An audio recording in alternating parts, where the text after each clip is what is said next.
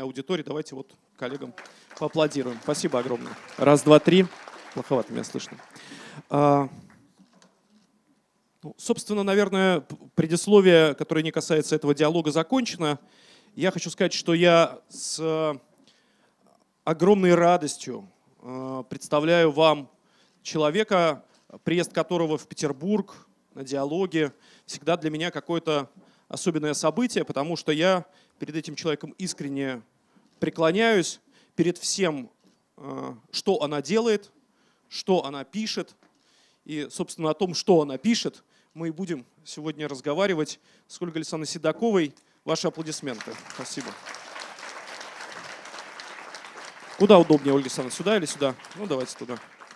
Спасибо. Я хочу сразу сказать, что, Ольга Александровна, я просто потрясен количеством ваших поклонников. Я такого количества людей, которые вот специально, целенаправленно шли бы на э, посмотреть или послушать, или посмотреть на человека, не видел, честно говоря, давно. Вот, за что вам отдельное спасибо. Спасибо. Так, дорогие друзья, э, мы во-первых, я хочу извиниться, что сегодня у нас такие диалоги. Вот первый был короткий, с большим перерывом, э, и мы вот в таком формате. Но я скажу честно, почему, например, э, собеседником Ольги Лисаны буду выступать я. Ну, потому что э, подобрать собеседника к Ольге Лисане довольно-таки сложно. Она человек фундаментальный, невероятно самодостаточный, и это не значит, что как бы я критически там или э, не, не самодостаточны те, кто э, выступает в формате диалога. Но мне, честно говоря, что давно хотелось с ней вот поговорить один на один. Поговорить о книгах Ольги Лисаны, которые выходили в последние годы. Э, поэтому мы и назвали наш диалог «Переписка, интервью и Рембрандт». Собственно, три книжки здесь обозначены. Я предлагаю, Александр, если вы не против, начать э, книжки, которая вышла раньше остальных. И она самая тонкая. А, это книжка, которая называется «Путешествие с закрытыми глазами. Письма о Рембранте». Вот она такая, ее по-прежнему можно найти в книжных магазинах Петербурга, что я вам сразу настоятельно рекомендую сделать, потому что чтение этой книжки вряд ли займет у вас больше полутора-двух часов. Хотя, если читать, как я, и каждую строчку переживать еще по полдня, то, в общем, времени может уйти намного больше. Ольга Александровна, как родилась эта книжка? Почему э, вот это небольшое эссе все-таки заслужило того, чтобы стать отдельным изданием? Да, вы знаете, все книги, которые мы сегодня собираемся обсуждать, и Рембрандт, и переписка, и диалоги, то есть э, интервью, они не были задуманы как книги. Рембрандта я даже не решалась писать. Я э, очень много лет, э, нельзя сказать, что занимаюсь Рембрандтом, я его просто люблю люблю и стараюсь видеть, где это только можно, и судьба идет мне навстречу, потому что я видела Рембрандта по всему миру. Так случалось, что я оказывалась совсем по другим делам в какой-нибудь стране и опять видела в местном музее Рембрандта. Вот. И поскольку у меня очень э, большой страх перед профессионалами, в любом деле. А, я не искусствовед, не историк искусства. Поэтому э, то, что я писала, я писала для себя в виде каких-то коротких заметок. И однажды я прочитала их Бибихину Владимиру Вениаминовичу нашему философу, моему другу, и он мне сказал, ну, это, это нужно печатать, это нужно издать. Вот. И он, собственно говоря, меня ободрил это сделать как бы ну, доступным читателю, потому что я думала, что это личные заметки, которые никому другому не предназначены. Они, поэтому я решилась, и внутри текста я приношу извинения за то, что я не искусствовед. А, вот. А, решилась написать э, в форме писем, потому что письмо – это не трактат. В письме, тем более адресованным кому-то, ты можешь выступать в каком-то смысле как частное лицо. Вот. И это мне освободило, можно сказать, руки. То, что я могу писать вот таким образом, не пугаясь э, суждений знатоков. Ну, конечно, я э, не то чтобы уж совсем ничего не знаю. За эти годы я много читала о Рембранте, того, что пишут действительно его исследователи, знатоки на разных языках. Но это, конечно, не продолжение исследовательской линии, это не исследование, это история отношений с художником, так я бы сказала. Но, э, несмотря на то, что вы так самокритично настроены э, и все время извиняетесь за то, что вы не искусствовед, но вот до начала нашего с вами разговора я э, рассказал вам историю про то, что вот директор Эрмитажа Михаил Борисович Петровский в Эрмитаже, где висит, собственно, главный, мы считаем, главный Рембрандт, да, значит, отвечая в заочном споре с, значит, Амстердамом, у него две любимые книжки о Рембрандте. Одна из них это тоже тонюсенькая книжечка эссе Жана Жене, вот. А вторая книга, это, собственно, книжка Ольги Лисанны. Вот. Да, я услышала от вас это сегодня впервые. Поэтому. А у вас какой любимый Рембрандт? Вот так, если ну, обывательски, простите меня за это, ну, часто этот вопрос задают, у вас какая любимая картина. У вас какой любимый Рембрандт? Ну, конечно, первая любовь, и, э, которая не проходит, это, это, конечно, Эрмитажный Рембрандт «Возвращение блудного сына». А, Вот. Но потом, когда я видела в живе другие вещи, могу сказать, что не он один. Это э, песня Симеона, последняя картина. Вот э, об этом спорят, что последнее, собственно, было «Возвращение блудного сына» или песня Симеона, или по-нашему этот сюжет называется «Сретение», когда две фигуры, то есть три там, э, мать на заднем фоне стоит, э, ну, главные действующие лица старик и младенец. И она тоже, как и «Возвращение блудного сына», не прописана до конца. Она тоже осталась в каком-то немного таком вот незавершенном состоянии. Это из живописи. Ну, еще, конечно, я очень люблю э, в Амстердаме еврейскую невесту, так называемую пару э, молодых жениха и невесты. Ну, в общем, тоже разгадывается по-разному. Но э, это парный портрет. А, Конечно, у меня есть любимые рисунки и любимые гравюры. В общем, много всего. Но, но первый и главный все-таки это возвращение блудного сына. Простите меня опять же за туповатый и обывательский вопрос, но по-другому не умею. А, Что такое есть в Рембрандте, чего нет в других художниках? Даже не обязательно 17 века. А вообще в принципе, вот если коротко, что в нем есть такое, что делает его Рембрандтом? Рембрандтом. А вы как, кстати, говорите, Рембрандт или Рембрандт? Ну, в общем-то, э, правильнее было бы говорить Рембрандт, но по-русски уже настолько привычно говорить Рембрандт на французский лад, что я сама говорю то так, то так. Э, Но стараюсь все-таки помнить, что он Рембрандт. А, Что в нем такое? Ну вот э, все, во всех этих письмах я и старалась описать, что в нем такого, чего нет в других. Э, поэтому какой-то одной фразой или несколькими это сказать невозможно. И эта тема неисчерпаемая, вообще говоря. А, Я его узнаю, например, входя в зал какой-нибудь, где развешено много картин. А, Если там где-то э, небольшая работа Рембрандта, я чувствую некоторое как бы энергетическое воздействие. Я еще не знаю, что это Рембрандт, а из этого угла что-то такое движется. Это не преувеличение. Я туда иду и вижу, что правильно, да, это он. Я думаю, что это одно из его свойств, э, которых у других художников и нет, и я думаю, может быть, они этого и не хотели. Он обращается к нам. Э, Вот это то, что ты чувствуешь, это движение изнутри, оно у него есть как ни у кого. Я думаю, допустим, э, Рафаэль не хотел, наверное, такого. Он сам э, уходил вот в это созерцание красоты и, и все. А рембрандтовские образы говорят. Они, они как бы выходят за пределы зрительного. Ты через какой-то момент перестаешь их видеть и рассматривать. Ты просто, просто с ними начинаешь их слушать. При том, что они молчат. Рембрандтовские герои все очень молчаливы. Это такое особое рембрандтовское молчание. А, Вот. И, но это очень содержательная передача какого-то известия, какого-то очень важного известия.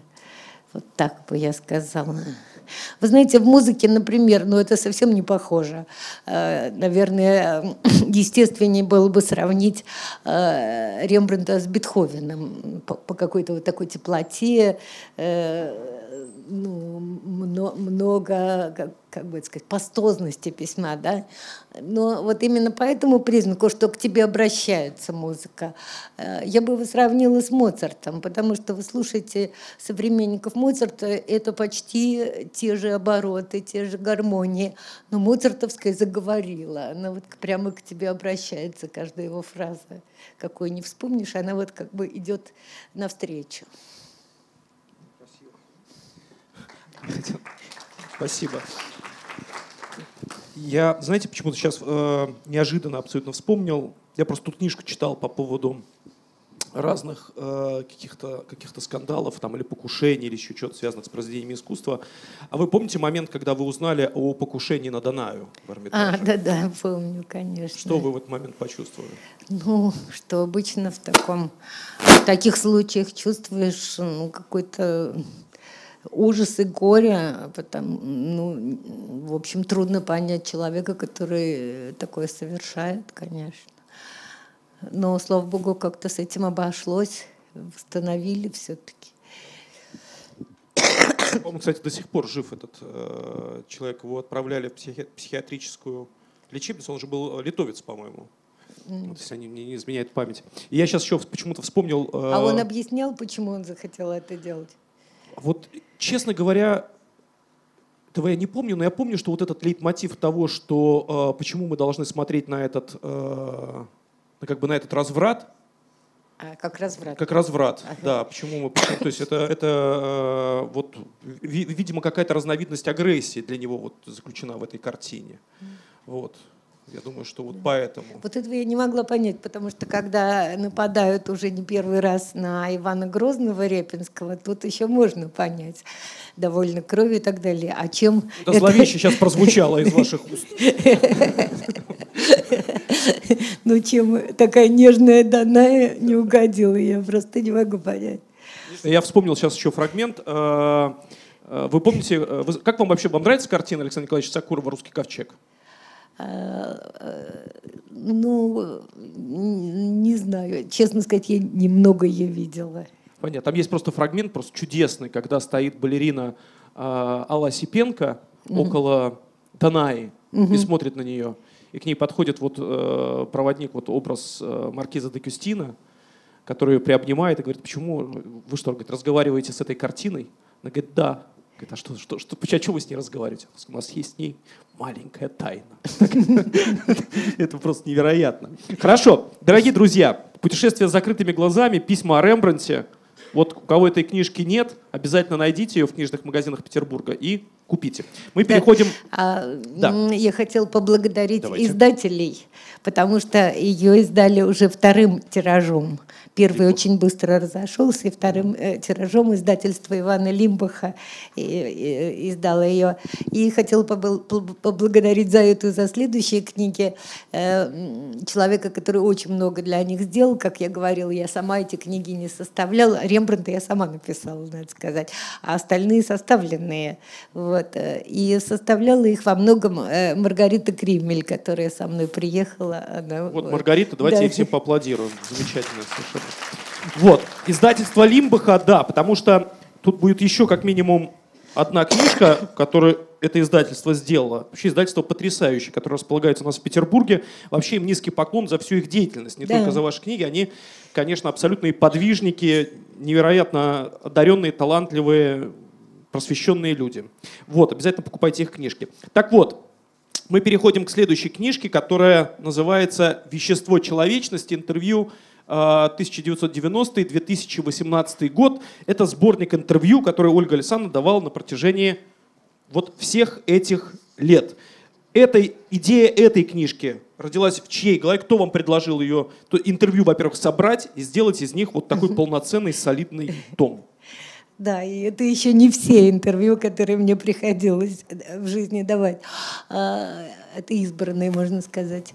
А, конечно, идея принадлежала не мне, одной моей читательнице, э, которая читала э, такого рода мои сочинения, или как их назвать, это не сочинения, в интернете.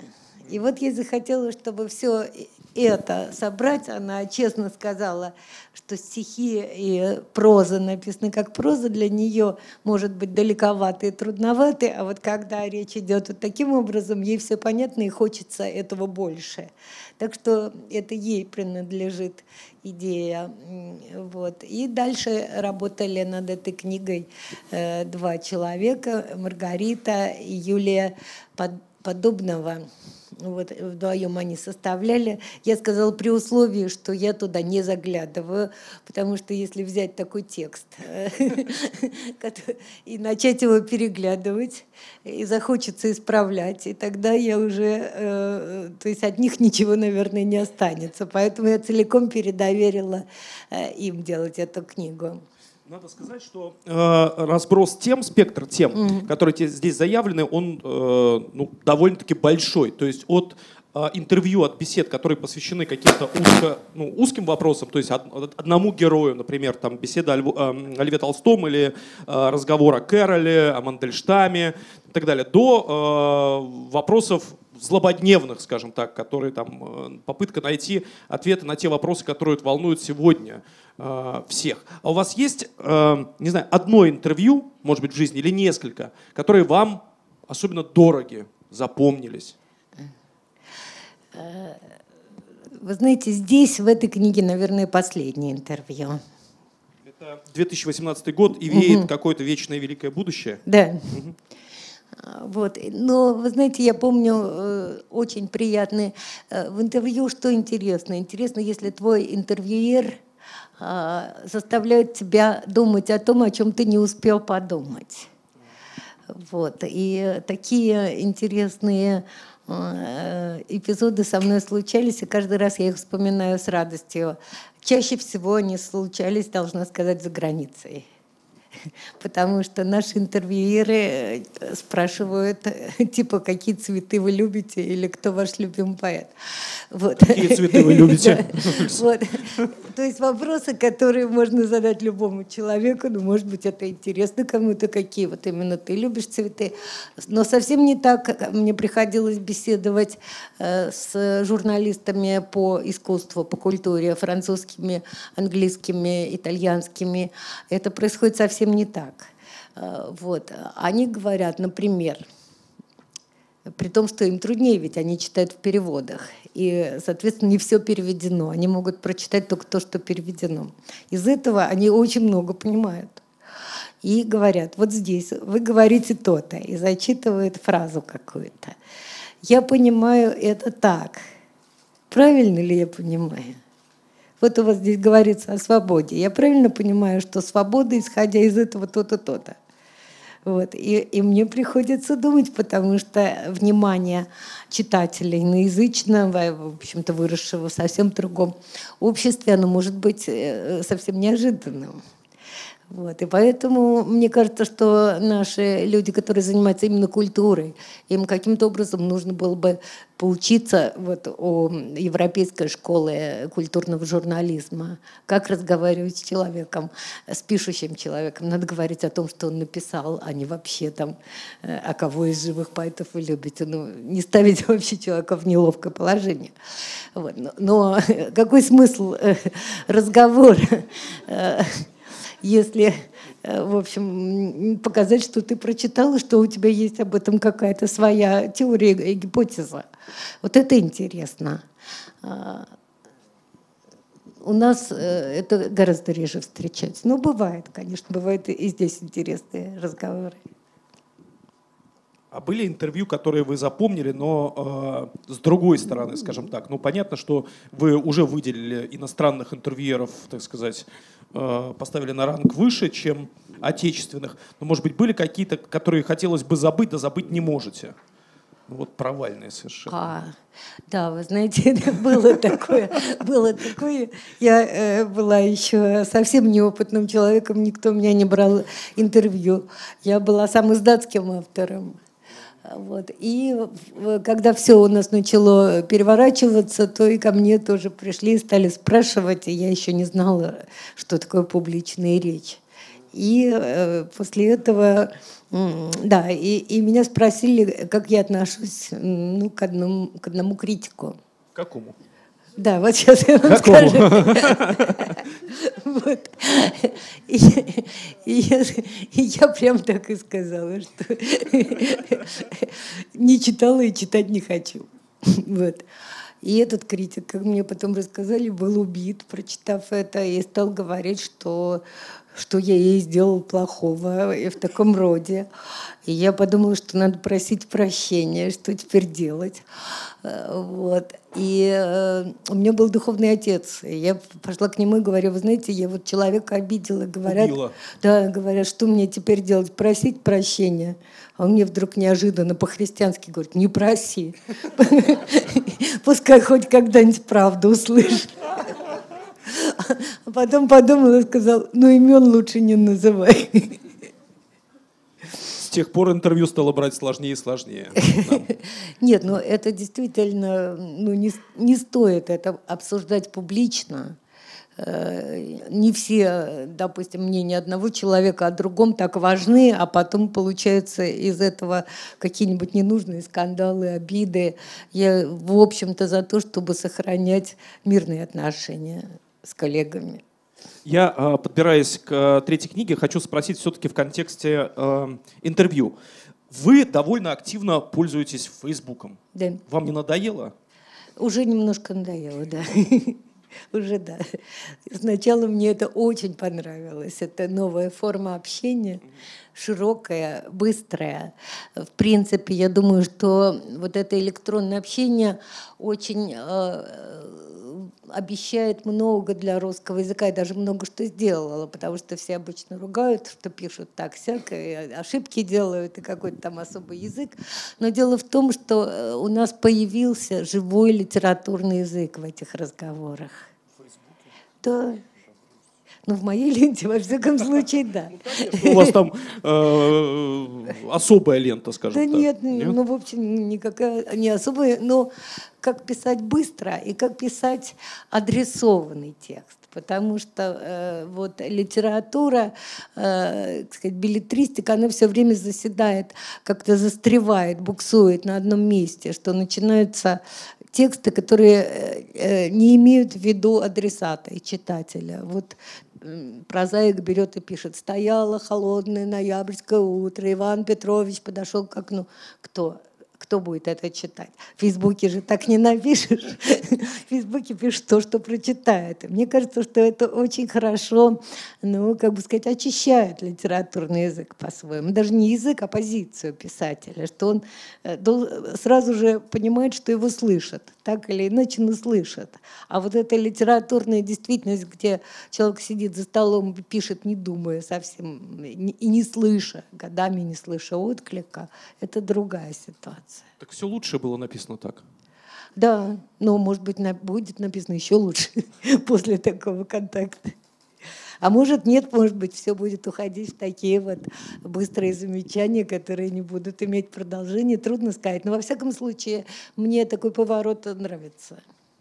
А эмоционально вас не пугают социальные сети? Потому что мне кажется, что все это эмоционально настолько э, не сдержано. Иногда кажется, ну господи, ну подумай ты еще пять секунд, прежде чем писать. Ну да, конечно. Но вы знаете, это тоже открывает состояние э, нашего общества. Открывает, а мы уже и, и ужасаемся. Ну часто. да, но надо уже ужаснуться, ну и подумать, что вот надо что-то делать, так нельзя. На самом деле, я думаю, что одно из последствий, тяжелейших последствий вот этой всей советской школы и советского воспитания – это разрушение диалога. Что люди не умеют общаться между собой, не умеют слушать, не умеют понимать, отвечают не на то, что им говорят.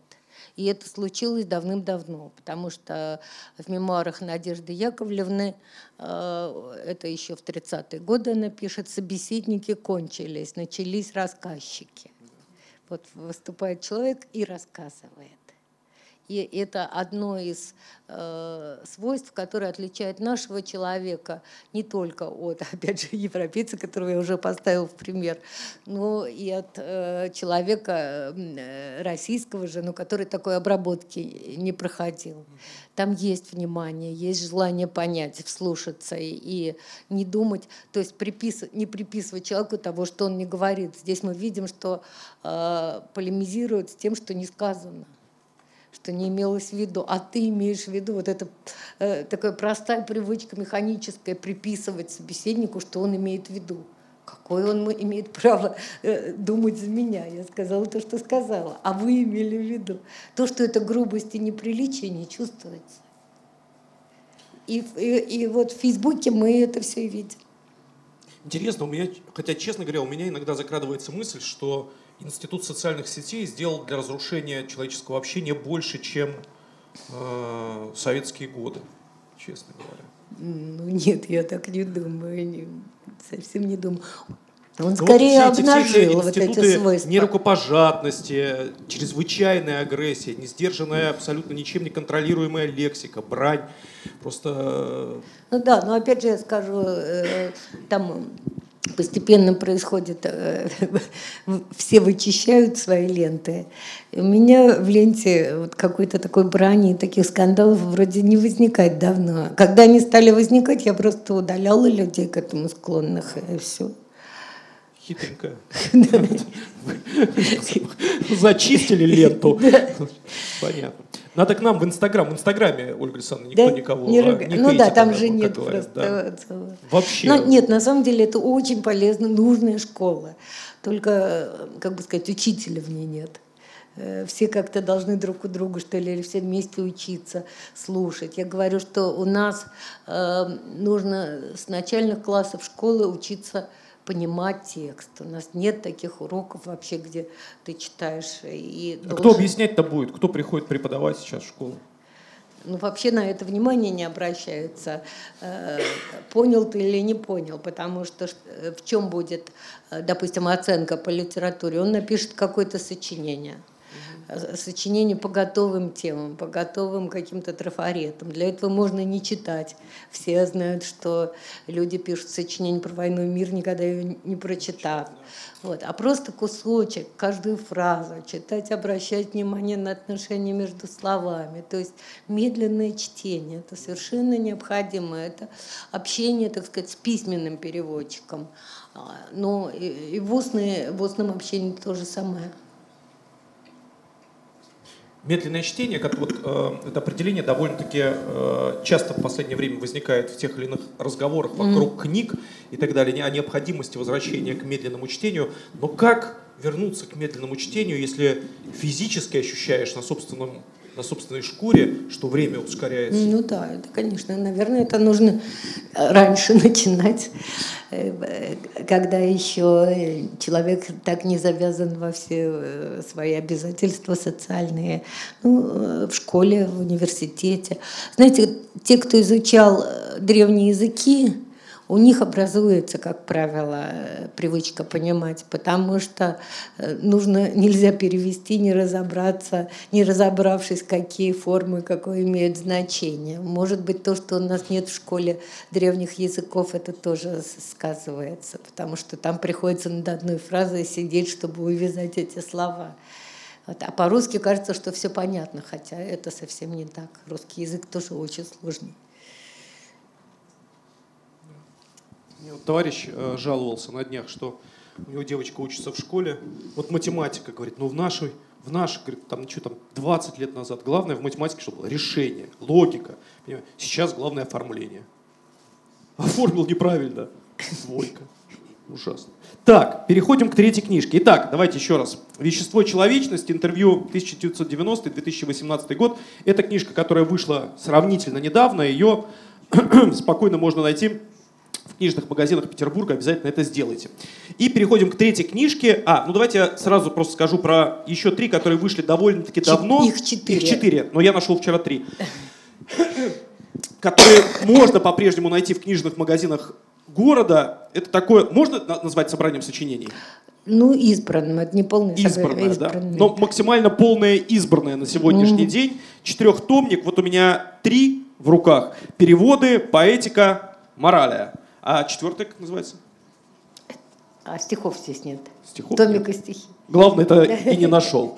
Вот. Он лиловый цвет. Да, это обязательно тоже, если у вас возникнет желание, необходимость, найдите. Так, а теперь четвертый книжки, которую я читаю сейчас и уже практически дочитал, которая произвела лично на меня совершенно неизгладимое впечатление. Я уже даже поделился какими-то своими э, впечатлениями вот, с Ольгой Лисанной. И книжка, которую я обязательно рекомендую вам найти, купить, это последняя книжка, изданная по времени.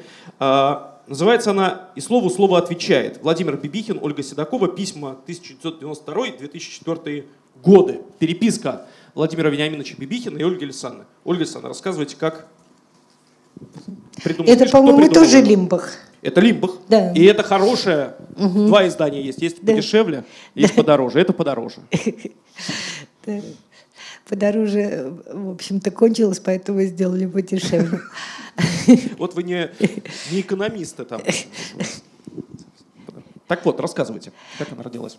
Она родилась из того, естественно, что мы с Владимиром Вениаминовичем переписывались.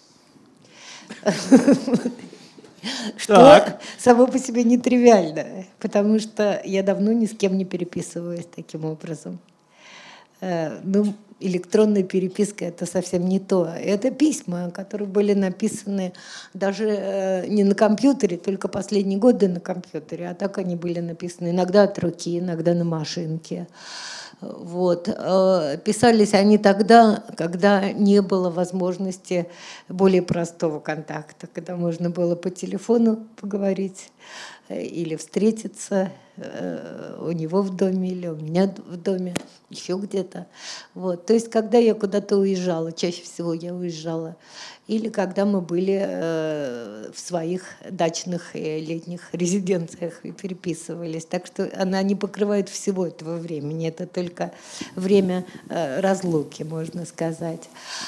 Вот. И у меня хранились все письма, которые мне написал Владимир Вениаминович.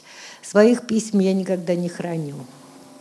У меня было еще несколько таких больших и долгих переписок – например, с Михаилом Леоновичем Гаспаровым. Но у меня сохранились только его письма, моих нет. Да, а тут вдова э, Владимира Вениаминовича, Ольга Лебедева, э, предложила, дайте мне ваши письма, а у меня есть все написанные вами. И я их составила. И она составила. И когда я прочитала впервые, я думаю, надо же, как интересно.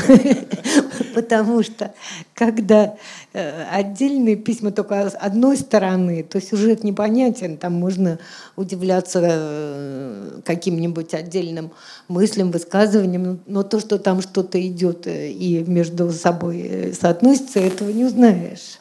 Я поняла, насколько важна переписка обоюдная, публикация с двух сторон. У нас обычно печатают, допустим, письма Льва Толстого, а его корреспондентов нет. Вот. Или э, пастернаковские письма, которые я очень люблю. Вот это одно из моих любимых чтений – это письма Пастернака. Кому? Э, вообще, вообще он всем писал, по-моему. Он не, не сильно задумывался, мне кажется, поймет ли адресат то, что он пишет. Это всегда так вдохновенные без всякой адаптации. Это гениально. Э, вот, э, мне кажется, это недооцененная вещь, потому что э, такая форма, она была когда-то. Письмо как литературный жанр – письмо ренессансных э, авторов, письмо античных авторов, там, э, письма Сенеки или еще что-нибудь. Вот. А теперь это как бы ну, вторичный, не очень важный жанр. Его в собрании сочинений его печатают где-то вдали. Вот. И как раз кто-то из корреспондентов Пастернака, Зайцев, по-моему, Борис Зайцев ему написал, что вы возродили жанр Петрарки. Вот письма Петрарки ведь все читают. И мне кажется, что э, в письмах э, Пастернак свободнее даже, чем в своей прозе. Там уж он пишет совершенно легко, как его несет, просто ветром и очень неожиданные и глубокие вещи. Вот. Но тем не менее его собеседников мы не слышим, что ему на это отвечают. Но в, в случае таких писем или писем Петрарки это не важно. Наши письма с Бибихиным не такие, это не произведение. Ну, это, это действительно обмен э, какими-то мыслями. Произведения еще какие, потому что, э, я говорю, у меня было главное впечатление от э, чтения этой книги, что вообще люди так не разговаривают. И так разговаривают, я не знаю, ангелы, э, так разговаривают, э, ну, то есть это абсолютно, как сказать, э, это, то есть язык, который абсолютно вырывает тебя из повседневности какой-то. А мы же пишем про повседневность. Да, но ну вы пишете об этом так, что как бы повседневность начинает это уходить из-под ног. Абсолютно. А вот эти ваши две деревни, в которых вы находитесь, то есть вы постоянно находитесь у себя в ты самый, господи, в Тульской области, в Азаровке. В Азаровке, а он в Ожегово. Да. Правильно я говорю? Да, это Московская Это далеко область. друг от друга? Да, довольно далеко. Это в разные стороны от Москвы. Азаровка на юг, к Туле. А Ожегова даже я не могу точно сказать, куда. Понятно. Вы книжкой довольны сами? А, да, вы, вы знаете, она меня очень удивила, потому что я не знала, что такое существует на свете. Ну, так, ну как телефонные разговоры поговорили, и куда-то все исчезло. Понятно. Надо сказать, что среди героев этой, э, этой книги, но там огромное количество имен, э, людей, которых уже нет, собственно, как и Бибихина. Э, это Гаспаров, Аверинцев э, и многие-многие другие. И вообще, конечно, э, еще чрезвычайно полезно для собственной какой-то жизни, для собственной памяти возвращаться, кажется, совсем... Это что? Не знаю. Кто-то нас слышит. Э, полезно возвращаться в недалекое прошлое, которое, э, кажется, было давно, а на самом деле было совсем недавно. Вот 92 год, ведь прошло сколько? А уже 20, 20 да, там, лет. И, те условия, в которых, конечно, э, приходилось вам жить, Вот, и Бибихину я вот рассказывал Ольга Александровна сцена, которая меня совершенно потрясла, когда он идет где-то, по-моему, в районе Нового Арбата, и говорит, и вдруг я вижу книжный, книжный развал, и там продается, значит, э, номер журнала «Логос», в котором вышла моя статья, а я и не знал. Рядом лежит журнал там «Вопросы философии», и там моя статья. А, а мне не сказали, что напечатали. А вот еще книга моя, которая, оказывается, переиздана. А вот книжка, которая вышла, и ни за что на это, за это я денег не получал, ни, ни о чем об этом не знал, и у меня нет... А, и в итоге у меня нет денег даже купить сухарики с изюмом домой. Это ужасно трогательно. Вот. Дорогие друзья, если у вас есть вопросы к Ольге поднимите да, руки. Вы знаете, есть? опять же, е... вот как, как это выглядит со стороны. Для нас это уже тоже со стороны, начало, во всяком случае, да. этой переписки уже довольно далеко со стороны, просто хронологически. Но я знаю человека, который переводит эту переписку сейчас на итальянский вот, и хочет там издать, и он говорит, он занимается Россией. Он говорит, я увидел другую Россию. Я не знал, что в эти годы было такое. Ну что, давайте тогда, если у нас немножко времени, кто... Я подойду, два-три вопроса можно задать. Так. Давайте. Пожалуйста. Ольга Александровна, здравствуйте, меня зовут Сергей. Я хотел бы, чтобы вы выставили, выступили третейским судьей. Да, я недавно прочитал мнение двух людей о том, что есть свобода. Вот, хотел их вам да, хотел вам их э, представить в своей интерпретации, естественно, то есть как я это понял, что сказали эти люди. Да? А, первая это Екатерина Шульман, которая сказала, что свобода – это право выбора, причем на тебя никто не давит каким-то страхом да, то есть ты принимаешь выбор, э, не подвергаясь э, давлению страха. А второй человек – это Мираб Мамардашвили, который сказал, что свобода – это отсутствие выбора. А когда у тебя э, такая ситуация, когда тебе не чего выбирать, ты являешься свободным. Я хотел бы привести еще, конечно, свое представление о том, что ну, приведите. свобода. Да, это добровольное принятие ответственности когда ты высказываешься как сам.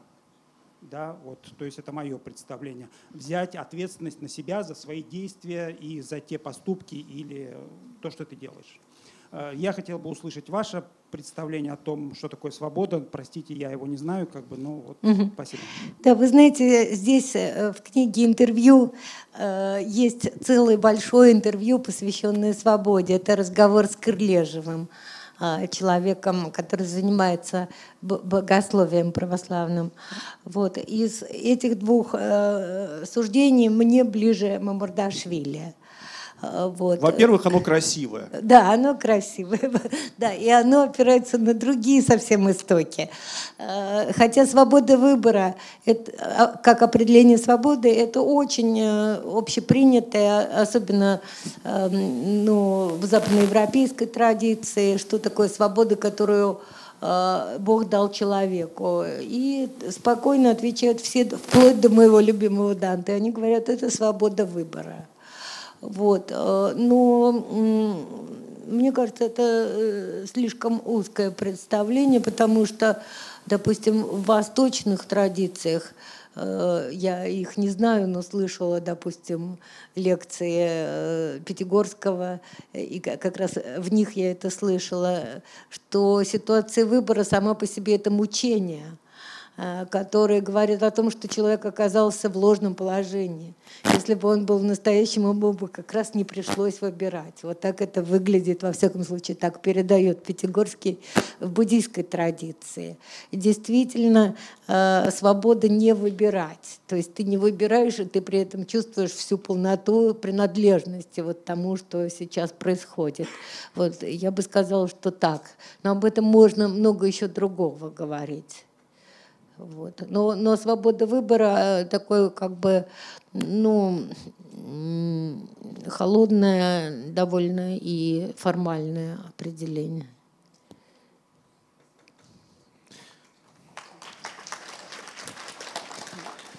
Так, ну давайте, пожалуйста.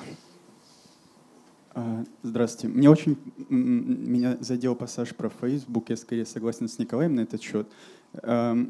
Вот мне кажется, что это наоборот какой-то Facebook как площадка, это некоторая сублимация того, что у нас на самом деле не хватает доверия, чтобы общаться между собой, и получается, что вот как бы общение текстов созданными людьми, она замещает это общение, все идут туда только потому, что там безопасно, и это площадка, которая гарантирует безопасное общение, но она абсолютно не учит как будто вот нас настоящему общению и доверию. Вот что вы думаете на этот счет? Ну, я думаю, что это один из видов э, общения, не самое, э, скажем так, интимное, не самое глубокое, которое в человеческом обществе всегда есть. Мне сначала это напоминало э, то, чего у нас нету, но о чем мы можем составить представление по старой литературе. Светскую жизнь. Там люди общаются, они э, не входят далеко, и даже по нормам этой светской жизни не нужно углубляться далеко в какие-то личные проблемы, входить в какие-то близкие. Тем не менее, это поддерживает какую-то игру, какое-то состояние обмена. Э, вот э, в этом смысле Facebook не должен разрушать общение другого, более глубокого типа. Вообще у каждой вещи есть применение и плохое, и хорошее. Поэтому можно видеть Facebook целиком в теневом и негативном свете и привести очень много аргументов, что в нем плохого. И можно, наоборот, видеть то, что он собой принес и чего не было. Ну, самые простые вещи, что я могу окликнуть человека, который за три моря сейчас находится, чего быть не могло. Это тоже, в общем-то, надо ценить. А насколько, Ольга Александровна, справедливо, например, сравнивать э, вообще появление такого явления, как социальные сети, если уж не говорить шире про всемирную сеть, э, например, с коллизией, которая связана с изобретением э, оружия массового поражения. Я имею в виду, то есть вот сахаровскую дилемму, когда, ну что это в конечном счете, потому что же в потенциале это, ну то есть то, что, то, то, что сделал Сахаров – это то, что способно уничтожить человечество просто как вид, как таковой. И когда мы сегодня говорим о, о сетях, об интернете и так далее, то иногда кажется, что э, вот тот, еще раз говорю, эмоциональный накал, вот э, люди, которые раз, разрабатывали алгоритм Фейсбука, одни из участников в разработке, они же признались в итоге, ушли из компании, что в сам алгоритм за, э, заложен как бы некий, даже не дефект, а некий нюанс, который выводит вот наверх в топы как бы рейтингов Фейсбука э, посты, которые заряжены э, на скандал, на раздрай, на возбуждение, как, на, на какое-то эмоциональное перевозбуждение и так далее. Вот не кажется ли вам, что это тоже довольно большой вопрос на самом деле? Что в конечном счете это такое? Ну, э, сравнивать э, первое смертельное оружие, которое прям так и называется смертельное оружие, с Фейсбуком, все-таки это преувеличение. Не, никакой смерти, использования прямой смерти человечества из использования Фейсбуком не следует. Э, но я, я говорю, что просто нам в Фейсбуке, я думаю, неприятно видеть то, что можно было бы не видеть. Склонность людей к агрессии, способность э, становиться агрессивным на самых пустых местах способность интересоваться или в желании интересоваться не э, серьезными вещами, а просто какими-то там броскими, скандальными. Но это просто есть. Просто мы, мы это видим в Фейсбуке. И ничего нового, на мой взгляд, он не создает в этом негативном плане. Он просто это все открывает. Понятно. Так, а, ну что, еще один вопрос. Есть? Ну давайте, последний. Да, спасибо большое, Ольга Александровна. Вот так получилось, что эти три книжки, они э, являют собой как бы три типа высказывания. Да? Монологическая — это книжка о Рембранте, самая тоненькая. Разговор с другом — это письма с Бибихиным. И разговор с обществом — да, это интервью. Э, вот какой из этих типов высказываний вам ближе всего? И какой, может быть, какая книжка вам кажется сейчас самой важной для нас, как ваших читателей?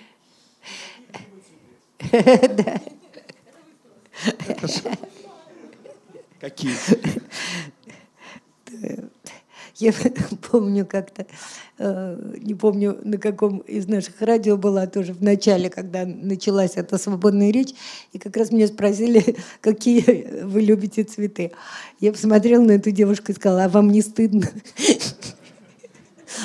ну, просто не готовился. И, кстати, вот э, француженка, о которой я говорила, которая задавала мне такие серьезные вопросы, я потом ей сказала спасибо, я просто поражена, как это вы э, приготовились. А она говорит, это моя работа, я всегда готовлюсь, когда должна с кем-то разговаривать. Вот. Да, значит, эм, вот Юля спросила, э, правильно, в общем-то, э, как бы определила тип этих, э, не знаю, как назвать, это не повествование, высказывание, да, высказываний.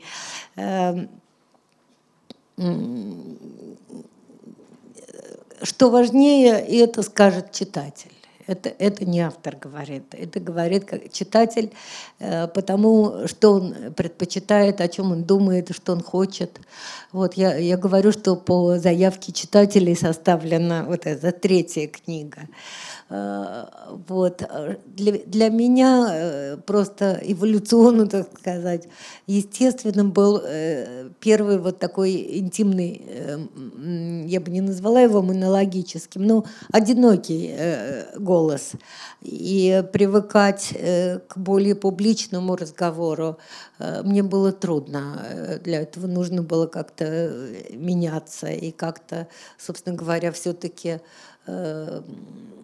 все-таки иметь в виду, чтобы не заявлять того, что явно будет ну, совсем непонятно, совсем как-то представлять себе, с кем ты разговариваешь. Это немножко другая э, установка, и э, она трудная для того, кто привык э, говорить, как Бог на душу положит. Я для начала привыкла вот к такому типу речи, а к другому переучивалась.